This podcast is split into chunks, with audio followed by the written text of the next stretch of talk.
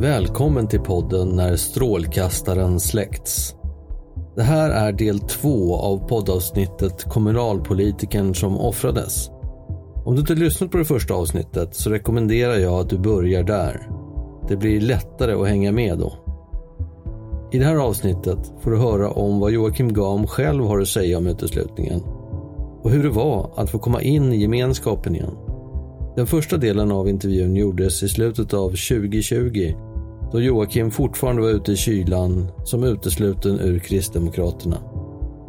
På senhösten 2021, efter cirka två år i kylboxen och efter enträgna ansökningar blev Joakim återinvald som kristdemokrat.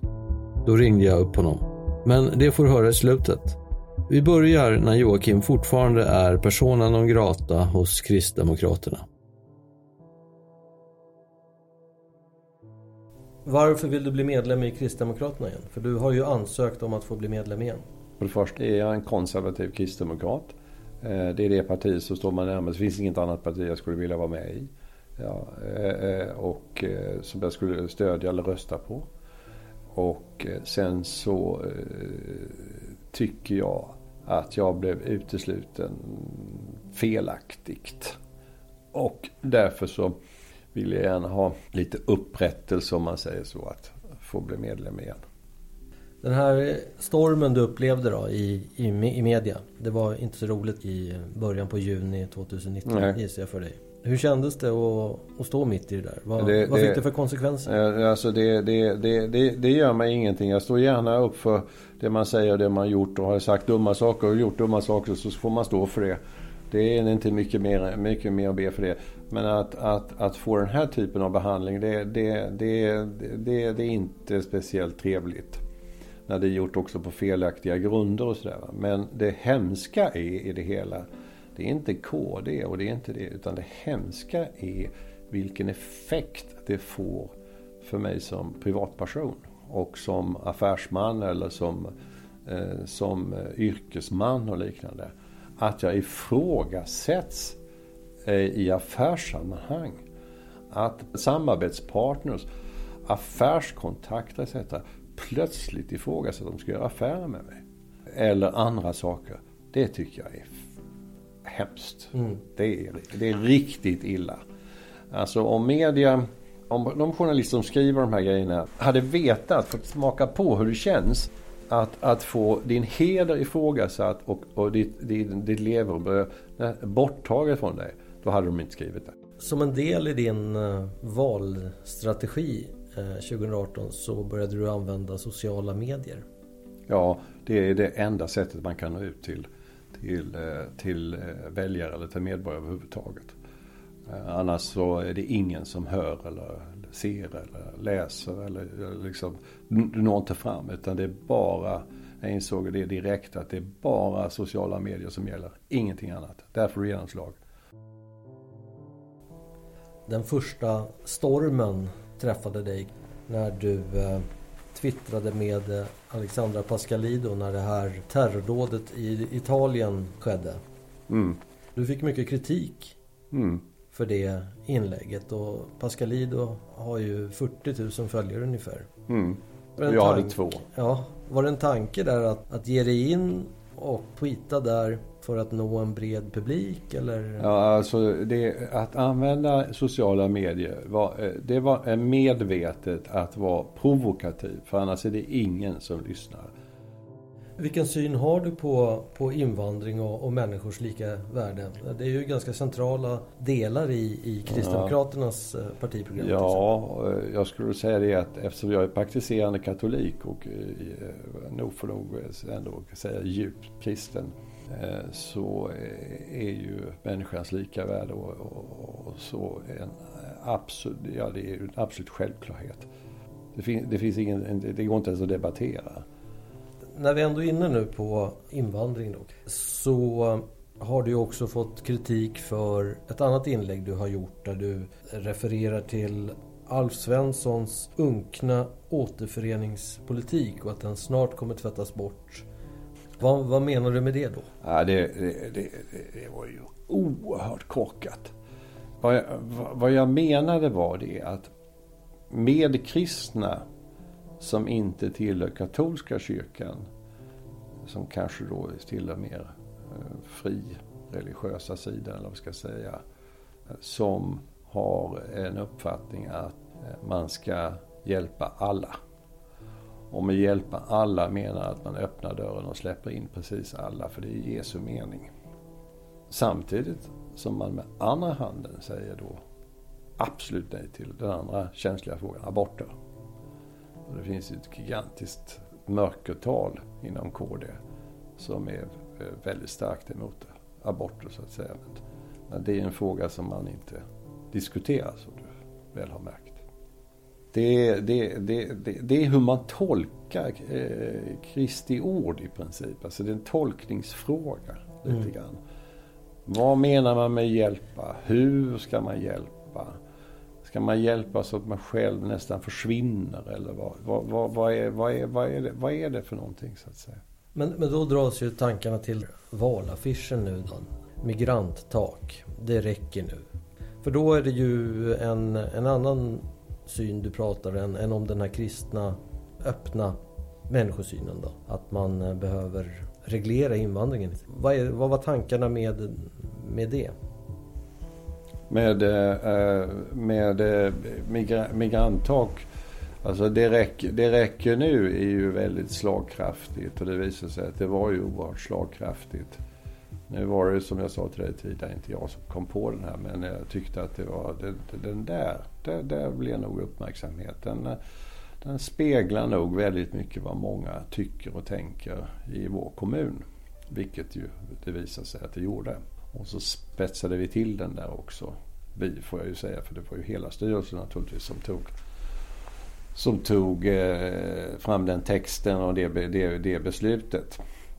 Och sen tittade vi naturligtvis också på kostnaden för vad, vad, vad kostnaden var i Danderyd och hur många vi tog emot och, och liknande. Och också kände av stämningen bland eh, medborgarna. Mm. Och då kändes det att ja, 50 mm, stycken kanske var mm. vad vi kom fram till var väl ett lagom rimligt tal. Och eh, i, i efterhand så visade det sig att det blev ju aldrig något problem för att den nuvarande regeringen ändrade ju politiken och införde en restriktion, eller en mycket, mycket mer restriktiv invandringspolitik. Och eh, framförallt KD har ju gått från en ganska så, som jag nämnde tidigare, öppen syn till att eh, säga nej egentligen. Väldigt restriktiv invandringspolitik idag. Du eh, gick ju ganska hårt åt eh, några partibröder på Facebook just när det handlade om det här inlägget då med Alf Svensson. Jag kan ju läsa upp vad du skrev. Mm. Eh, du hade alltså gjort ett inlägg om Alf Svenssons unkna anhörigpolitik. Och då skriver Anders Källström som en kommentar på det. Tröttsamt inlägg som vanligt. Mm. Och då svarar du. Tröttsamt svar från en snart före detta politiker. Och det sista gläds vi åt. Tänk att din absoluta motsats och partiets framtid, Sara Skyttedal, tar över. Otroligt talande. Det här hårda språkbruket du använder då, är det, är det någonting du ångrar eller det, känner du att det var motiverat att eh, det, trycka till? Det, det, det, det, kändes som om det var motiverat då att trycka till att, att att eh, liksom mota, mota lite de här mer liberala, vi kallar dem för liberala, hittar liksom inget bättre ord, liberala Kristdemokraterna. För det har ändå varit en, en distinkt skillnad som i de flesta partier, en konservativ del och en liberal del. Och att mota dem. Egentligen var det inte meningen att trycka ner Anders utan snarare lyfta fram Sara.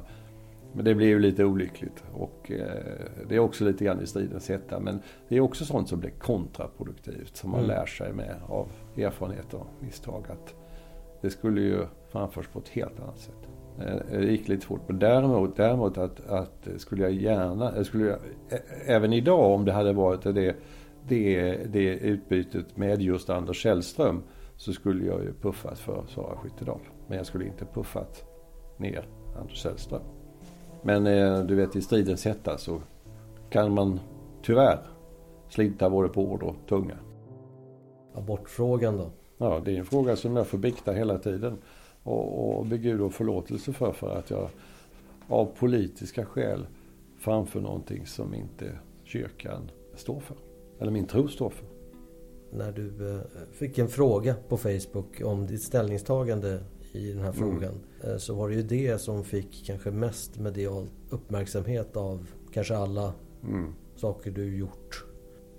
Det där vet jag precis varför det kom för att jag hade, jag tror dagen innan hade haft den diskussionen. Och någon katolik säger till mig, ja men Joakim, alla aborter är ju mord. Så det låg på näthinnan. Det, är det här är inget, inget urskuldande. För det säger väldigt många katoliker. Alltså om man hårdrar det. Och då kom den. Eh, I texten. Vilket mm. var extremt dumt. Och eh, opsykologiskt och otaktiskt och på alla sätt och vis. Men om du läser resten av texten. Så är det inga problem med Då, Den står jag helt för. Alltså det, mord är ju, det, det, nej, det, det, det är ett extremt olyckligt ordval. Som jag inte kommer, som jag inte, egentligen, jag, jag, tycker inte så på det sättet. Hur tycker du då? Förklara. Ja, alltså, man berövar någon chansen att växa upp och se livet som någon en, som inte själv får bestämma. Det är ju inte speciellt bra och inte kristet för fem öre. För Gud har skapat livet och livet kommer med detsamma. Men att det där kan du inte kalla för mord för att 90, 90, 90 av alla människor uppfattar ordet mord som någonting som man läser om att gängkriminella gör eller man ser tv-serier och deckare och thrillers och liknande. Det är någonting bestialiskt som du och jag gör som är 50, 55, 60 år gör mot varandra. Eller som vuxna människor gör mot varandra. Så det är fel ordval. Det är väl som du säger att det sitter kvar på näthinnan ändå. Mm. Och det plockades ju upp väldigt snabbt. Men det berodde ju på Lars Adaktusson så att det, mm. det, det, är liksom hade, det, det, kom, det kom ju precis i den vevan när han blev hårt attackerad för det där. Och så blev jag hårt attackerad för det där. Och det är klart att, eh, att eh, då smällde det till extra. Det här med att skatten höjdes eh, och att du fick gå ut i media mm. och klä skott för det. det till viss del. Du, du hade ju en ganska framträdande roll i den här presskonferensen när, när mm. nyheten eh, lanserades. Hade du eh, trott att den här presskonferensen skulle ge ett sånt medialt genomslag som gjorde? För det här togs ju upp i riksmedia. Nej, men eh, det, det var också ganska fascinerande. Jag hade ingen som helst... Jag gick ut och ställde mig där och jag kände ingenting. Och jag tänkte, eller vi tänkte alla att det blir Hanna Bokander som alla kommer att stå och köa på. Allihopa skulle prata med mig. Av någon konstig anledning. Jag trodde att hon skulle ta, ursäkta uttryck, ta, ta hela smällen. Det får man ju alltid. Om man är högsta hönset så, så får man ju ta smällen. Moderaterna hade kanske inte gått ut med att eh, kommunalskatten skulle sänkas heller som ett vallöfte. Nej, det kanske inte. Men å andra sidan, eh, i de där, nu kommer jag inte ihåg i till men, men var, var det, är det en eller ingen som frågade om det? Jag tror ingen frågade om, men Joakim, du som sa att vi skulle sänka. Jag, tror, jag, jag har inget minne av att någon ställde den frågan. Men var det din idé att eh, kommunalskatten skulle sänkas? Det var min idé. Det var säkert, eh, och, och, eh, man ska inte säga så för det är ju det är det är det är ett lagarbete. Men ja. jag drev det hårdast så att säga. Mm. Sen var det många andra om, om jag var den första som uttryckte det eller inte, det vet jag inte. Men, men jag drev det i alla fall hårdast. Fick du någon varning från partiet efter dina uttalanden om det här? Nej. Om, om skatten? Ja. Inte ett ljud. Nej. Inte ett ljud. Och när du eh, hade det här Twitter-bråket med Pascalido? Ja du. Nej. Ingenting jag minns. Du borde kanske kommit ihåg om eh, länspartiordföranden ja, eh, hade ja, kommit och, tagit dig i hampan då? Ja, ja, det borde jag. Men nej. Sen fick du en varning i mars, säger Peter Kullgren i en intervju. Mm. Kommer du ihåg vad det stod i den varningen? Nej, för jag äh, läste den aldrig. Eller jag hade, har inte läst den äh, förrän efteråt för att äh, jag uppmärksammade aldrig mejlet. Eh, men sen när jag blev utesluten och jag blev eh, tillfrågad om mejlet. Då letade jag och så tänkte jag, vad hela friden är det? Och då fanns det där. Okay. Men, jag, men då läste jag inte det heller. Nej, för då, okay. Du kommer inte ihåg vad det står i det? Nej, då var ju redan utesluten. Ja. Men däremot så ringde Peter Kullgren uh, ungefär i samma. Men han berätt, sa ingenting om att uh, Maria Fält hade, hade skrivit ett varningsbrev. Men däremot så sa han det, är några här som säger att, som tycker att du är lite för... Nu, nu, nu gör jag tolkning för jag kommer inte ihåg exakt vad han sa. Mm. Men, men det var väldigt trevligt, vänligt samtal. Men du, kan, kan du inte lugna ner dig lite, lite? Det är några som är lite upprörda på det internt här i partiet och sådär. Jo, så ska jag göra. Och sen efter det så, så um, tänkte jag mig faktiskt först, tänkte jag, han har ju rätt. Så jag tror att alla de här, de är gjorda före det. Jag, jag tror, det, det, är inget sånt efter det. Jag tog verkligen det ad notam. Och därför blev jag väldigt förvånad när jag blev utesluten. Extremt förvånad. Du uppfattade inte samtalet som någon skarp varning? Nej, utan mer, en, en, mer så här. Du kan, kan vi ta, tagga ner lite och mm. skriv inte om partikamrat. Nej, sa jag, jag ska inte skriva något. Alltså, och efter det tror jag inte att jag har skrivit något negativt om någon partikamrat överhuvudtaget. Men varför ska man inte hissa prideflaggan då? Vi, eh, vi ska säga att prideflaggan hissades faktiskt så småningom. En gång. Ja. Jo, för att på en, en offentlig flaggstång som är eh, kommunal eller, eller eh, statlig eller whatever. En kommunal flaggstång ska, ska det bara finnas kommunens flagga, gästande kommunens flagga, alltså och den svenska flaggan, eller gästande ambassadörs flagga. Den är inte till för organisationer för då tycker jag att Röda Korset skulle få hissa den och Rädda Barnen skulle få hissa den på det som förr kallades menlösa barns dag. Det heter något annat nu. Men på FN-dagen skulle FN-flaggan hissas. Det är ingen som har begärt det. Varför ska just Pride-flaggan då? Eh, jag tycker snarare att FN-flaggan kanske skulle upp. När man som eh, oinsatt läser om det här kan man ju få bilden av dig som att du är homofob. Ja, det kan man naturligtvis få om man säger som Pride-flaggan och inte hissar Pride-flaggan ja. och, och, och vänster och demokratisk. Eh, det kan man få. Så det, det är svaret. Men, men, svaret på frågan om jag är homofob, om det var det du ville fråga. Ja, det var egentligen det. Ja, det var egentligen det du ville fråga. Det var det jag först... Jag vet liksom, inte vad jag ställde för fråga. Men... Nej, men det var det, det, var, det var det jag först eh, svarade på. Så kom jag på att det var inte det du frågade om. Eh, därav förvirringen. Ja. Eh, är att nej, det är klart att jag inte är homofob. Alltså, det är, men, men nu ska jag göra någonting larvigt. För alla människor säger då, ja men min bästa vän är det och så är det. Men i mitt fall är det så att, att min um, bästa vän är, det. Uh, och jag har det väldigt nära på mig i, i, i det dagliga livet. Han är inte homofob alltså, utan han är homosexuell? Ja, ja. precis. Okay. Mm. Vem sa att det var en han? Ja, eller hon. Precis, så vi är inte, vi är inte här skrämma upp att folk börjar titta på vilka vänner jag har. Jag har erfarenhet ända sedan eh, barndomen av eh, människor med annan sexuell läggning och eh, som jag inte alls har haft några problem med överhuvudtaget. Har, har inga problem med det överhuvudtaget. Kan du beskriva vad en genusrasist eller fascist är? Jo, det är ju en person som exempelvis som Gudrun Schyman som kallar alla män för talibaner och, och menar att, de, att män skulle inte få eh, i det närmaste, faktiskt närmaste existera och de skulle snöpas och de ska allt vad hon höll på med. Och det ska bara kvinnor ska bara eh, styra allting och bara kvinnor ska, eh, ska ha alla positioner och män ska vara underordnade och liknande. Det, det kallar jag en form av förtryck. Uteslutning, undanträngande, avstängande, andra klassens medborgare det är snarare andra klassens medborgare som jag tror är det mer adekvata uttrycket. Och det finns det en hel del som är. Eh, och använder den typen av slagord och liknande. Och för att då få fram, få effekt så använder jag då de här effektfulla uttrycken. Du... För att människor skulle förstå vad jag menade. Och de som håller med mig förstår alla vad jag menar. De som inte håller med mig låtsas att de inte förstår vad jag menar. Men om vi säger om jag idag skulle och, och även sist, sen, sedan jag blev utesluten eh, så har jag inte använt, skulle inte använda det heller.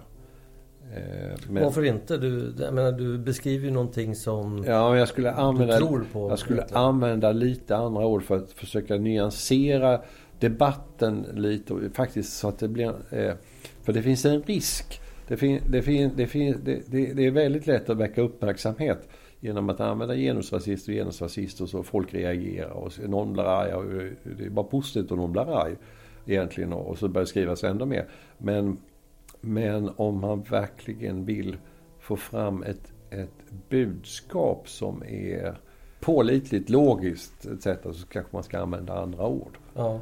För att få fram just det. För att just det här som jag nämner, det är ett faktum. Vi har sett det. Vi har hört det. Det har skrivits om det. Gudrun Schyman har sagt det. Tina Rosenberg har nämnt det. Mm. Andra har nämnt det. Och sen har då den här rörelsen fått ett ohemult starkt genomslag i svensk media. Men själva feminismens grundidé med, med könens lika värde och jämlikhet som den egentligen var en, en gång i tiden. Ja, men är det verkligen feminism det? Det, det, det är väl mer allomfattande. Alla människor ska väl behandlas lika. Islam är en totalitär politisk åskådning. Vad menar du med det? Det är ju egentligen en religion. Ja, men alltså, fråga en muslim så kommer han att tala om för dig att det är både en religion och politik. Islamism för mig är likhetstecken med terrorism. Muslim är någonting helt annat. Att vara muslim det är att vara som, eh, det är en religion. Som att vara kristen. Att vara islamist då är man, det är en politisk uppfattning och som präglas av våld och präglas av att man inte tolererar några som helst andra religioner. Det är min tolkning. Blev du varnad för att göra den här typen av uttalanden av Kristdemokraterna? Absolut inte. Lars Adaktusson har gjort det likadant. De flesta är faktiskt att jag har stött honom i hans uttalanden. Så det här borde inte vara någon grund för att du Nej, det tror jag inte har påverkat alls. Vilka nya erfarenheter tar du med dig från den här händelsen som har inträffat? Eh, att eh, inte eh, skjuta från höften. Att tänka efter innan du skriver och svarar. Att sova på saker innan du skickar ett, ett mail eller, eller en Facebook eller en, eller en tweet. Eh, helt enkelt vara eftertänksam. Att göra som Helmut Kohl. Så fort han hade något svårt beslut då stängde han in sig en vecka eller två och så kom det inget beslut. Då la han sig på soffan. Och sen hade han tänkt efter och då kom det ett väl avvägt beslut. Är det ditt tips till andra personer som ja, det det. råkar ut ja, för det, ett det, det, det, drev? Det, Andas genom näsan. Stäng av. Sov på saken. Titta igenom på morgonen. Vill du fortfarande skicka, lägga ut den här tweeten eller den här Facebook. Då är det rätt. Eh, vill du inte det, då ska du skriva om den eller inte göra den alls.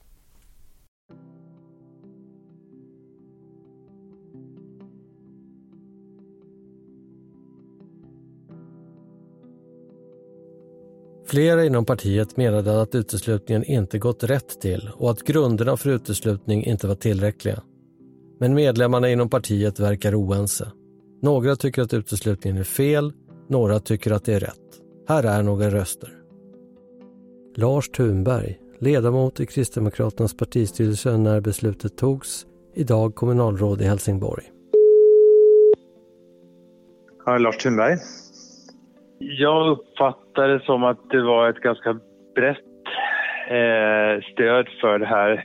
Jag hade väl några egna personliga debattinlägg med honom på min egen och hans Facebook-sida. Så jag noterade ju efter ett tag när jag visste vem det var att det var en person som stod ganska långt ifrån mig ideologiskt och så. så att det, det, jag tror att eh, jag skrev det till honom någon gång att det, vi har helt olika uppfattningar och jag tror inte att det är något meningsfullt med någon diskussion eller så. Ah, Otrevlig kanske är fel ord utan det är väl snarare att vara politiskt så långt ifrån det jag anser är kristdemokratisk eh, ideologi och människosyn och så. Och det kunde bli en del raljanta inlägg och så som jag tyckte hade liksom en, en ton som inte riktigt hör hemma i den politiska debatten på, inom partiet och på, av våra företrädare. Han var ju ändå ledare, ledande företrädare lokalt. Men, men utöver det så så väljer jag att inte kommentera partistyrelsens diskussion. Anders Sällström, ledamot i KDs partistyrelse. Anders Sällström. Det är ju, vi går ju på det som paragraferna är om det liksom är så att det skadar partiet. Och då, då, då, är ju, då åker man ju på en uteslutning, så blir det ju. Så att det var ju det som var bedömningen, annars skulle man ju inte ha gjort, tagit beslut om det. Och den, den bedömningen kom ju av de uppgifter vi fick från från, eh, från eh, distriktet då, eh, från lokala delen men även vad, vad kanske en del hade läst sig till då, på annat sätt. Karsten Bjärbo, förste vice partidistriktsordförande i Stockholms län. Ja, det blir Ja, sådana här frågor det är ju lätt att eh, ställa sig för eller emot och det jag har gjort va, det är att jag ställt mig bakom människan eh, Joakim Gahn och det är därför jag lite grann tycker att han ska få chansen att komma tillbaka och visa att vem den rätta Joakim Gahn är. Alltså. Det har blivit, som man brukar säga, en, en höna och en fjäder ibland. Eh, det blev ett uttalande som eh, drog iväg. Eh, men också baserat då på tidigare felbedömningar när, när vi pratar om inlägg och liknande. För det vet jag ju hade figurerat. Jag tror inte att han är absolut, jag är övertygad om att han inte är främlingsfientlig. Det, det ska inte ske några aborter och den åsikten må han ju ha. Den, det är ju många i vårt parti som har den åsikten och inte blir utslutna. Men sen är det ju, sen är det ju frågan om hur, hur du lanserar det. Vilka ord du använder när du lanserar det. Rolf Åbjörnsson, före detta riksdagsledamot för Kristdemokraterna och ålderman inom KD. Ja, Rolf Åbjörnsson. Partiet har haft ett spänt förhållande till lokalavdelningen i Danderyd Djursholm eh, i många år. I många år. Rent allmänt sett så tycker jag att det har varit en egendomlig hantering utav det här ärendet och jag har blivit kontaktad då på sin tid av olika medlemmar i partiet som är ifrågasatt vad man håller på med. Det är nog en allmän, det är inte nog, det är en allmän uppfattning att partiledningen gjorde fel. Hur det än var med oenigheten så blev Joakim Gam utesluten och beslutet fick jobbiga konsekvenser för honom. Han förlorade sina politiska förtroendeuppdrag. Den negativa mediebilden gjorde att han höll på att bli av med både sitt arbete och styrelseuppdragen. Joakim berättar att det krävdes många och långa samtal med nyckelpersoner för att behålla uppdragen. Men det som kanske var värst av allt för Joakim var att han upplevde att hans heder togs ifrån honom. Jag ringer upp Joakim i samband med att han blir återintagen som medlem på hösten 2021. Men hur känns det då? Det är ju fantastiskt. Det, det, är ju så att det är ju nästan ingen som har trott på att, inte ens mina kollegor ute i Danderyd som har ju trott att nej, det blir ingenting och sådär va. Men, men det är ändå fantastiskt. Lite mer än två år senare så kommer man med. Ja, mig veterligen, det har aldrig hänt för hos Kristdemokraterna. Jag kan ju inte svära på det, men jag tror att det är så. Och så kort tid också. Det känns som en lättnad allt blev så fel. Och sen så åkte man ut. Och det tyckte jag var... Så jag kände att nej, jag ska, jag ska, jag ska slita mig tillbaka med näbbar och klor. Eh, uh, för att det här visar att, uh, att uh, jag behövs minsann på någon liten vänster och det blev ju så. Det blev ett lyckligt slut. För en gångs skull fick någon komma tillbaka till partiet. Du har börjat synas i sociala medier igen. För att nå de egna lokala väljarna så är det Facebook man ska använda. Och sen så har jag sagt till mig själv att nu tar vi det lilla lugna. Inte liksom sitter och, och kommenterar allt möjligt och häver ur sig det ena med andra utan med lite med eftertanke och lite som kan vara intressant. Och jag skriver ju korta, snabba saker, short, stupid and simple. Så, men det, det gäller, det är liksom med omtanke, inte bara pang på rödbetan. Känner du dig hemma då? Av det som hänt? Att du liksom inte kan, att du inte kan vara frispråkig på samma sätt? Eller att du inte kan säga vad du egentligen tycker eller hur? Nej, det, det känner jag inte utan mer, nästan en egen tvångströja att vara lite, lite mer eftertänksam. Lite för att det är klart att det gick lite överstyr. Vissa saker var ju dumma. Det, det kan man ju se efteråt. Men Nej, jag tycker nog jag kan säga vad jag, vad jag tycker men jag kan ju undvika vissa saker. Jag tror inte jag ska nämna ordet abort fler gånger. Fick du någon förklaring eh, till, till varför du blev invald igen? Eller varför du fick gå kanske? Eh, det, det jag hörde från, hört från vissa håll till exempel att det var det där med aborten som gjorde det och att det var exakt samtidigt som Lars Adaktusson. Det är nästan ingen som fokuserar på migranttak eller någonting sånt utan det är det enda jag fått att av riktigt höga partiföreträdare att det, det var det där med aborten. exakt samtidigt som Lars Adaktusson kämpade, de kämpade med det så kommer det här då. Då gäller kill it off direkt kanske eller något sånt där, vad vet jag. Men jag märker att eh, det finns en bred önskan om att jag valkampanjar och kampanjar även eh, generellt.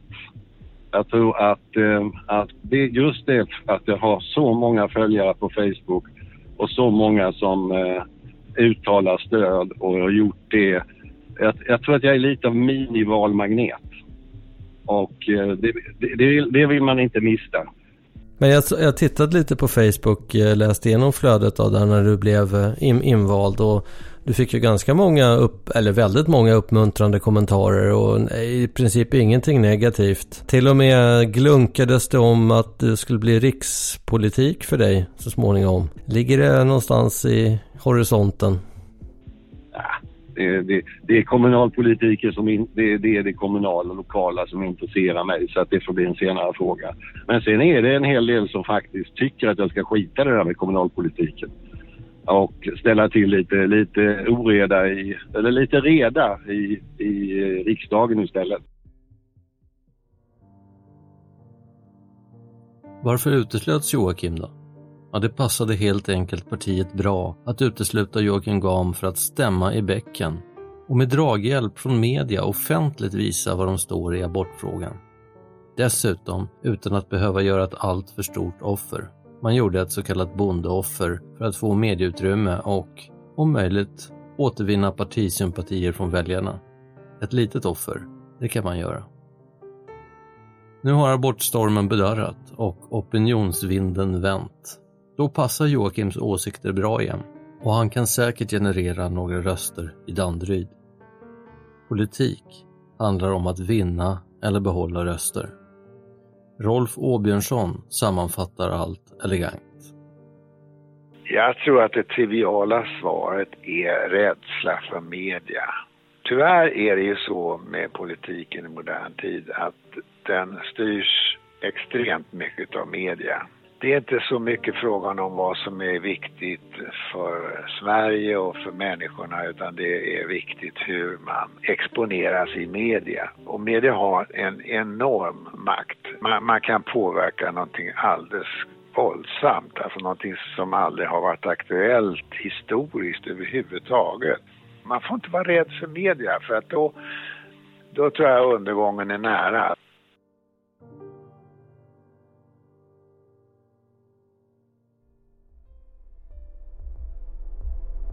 Du har lyssnat på podden Kommunalrådet som offrades i poddserien När strålkastaren släckts.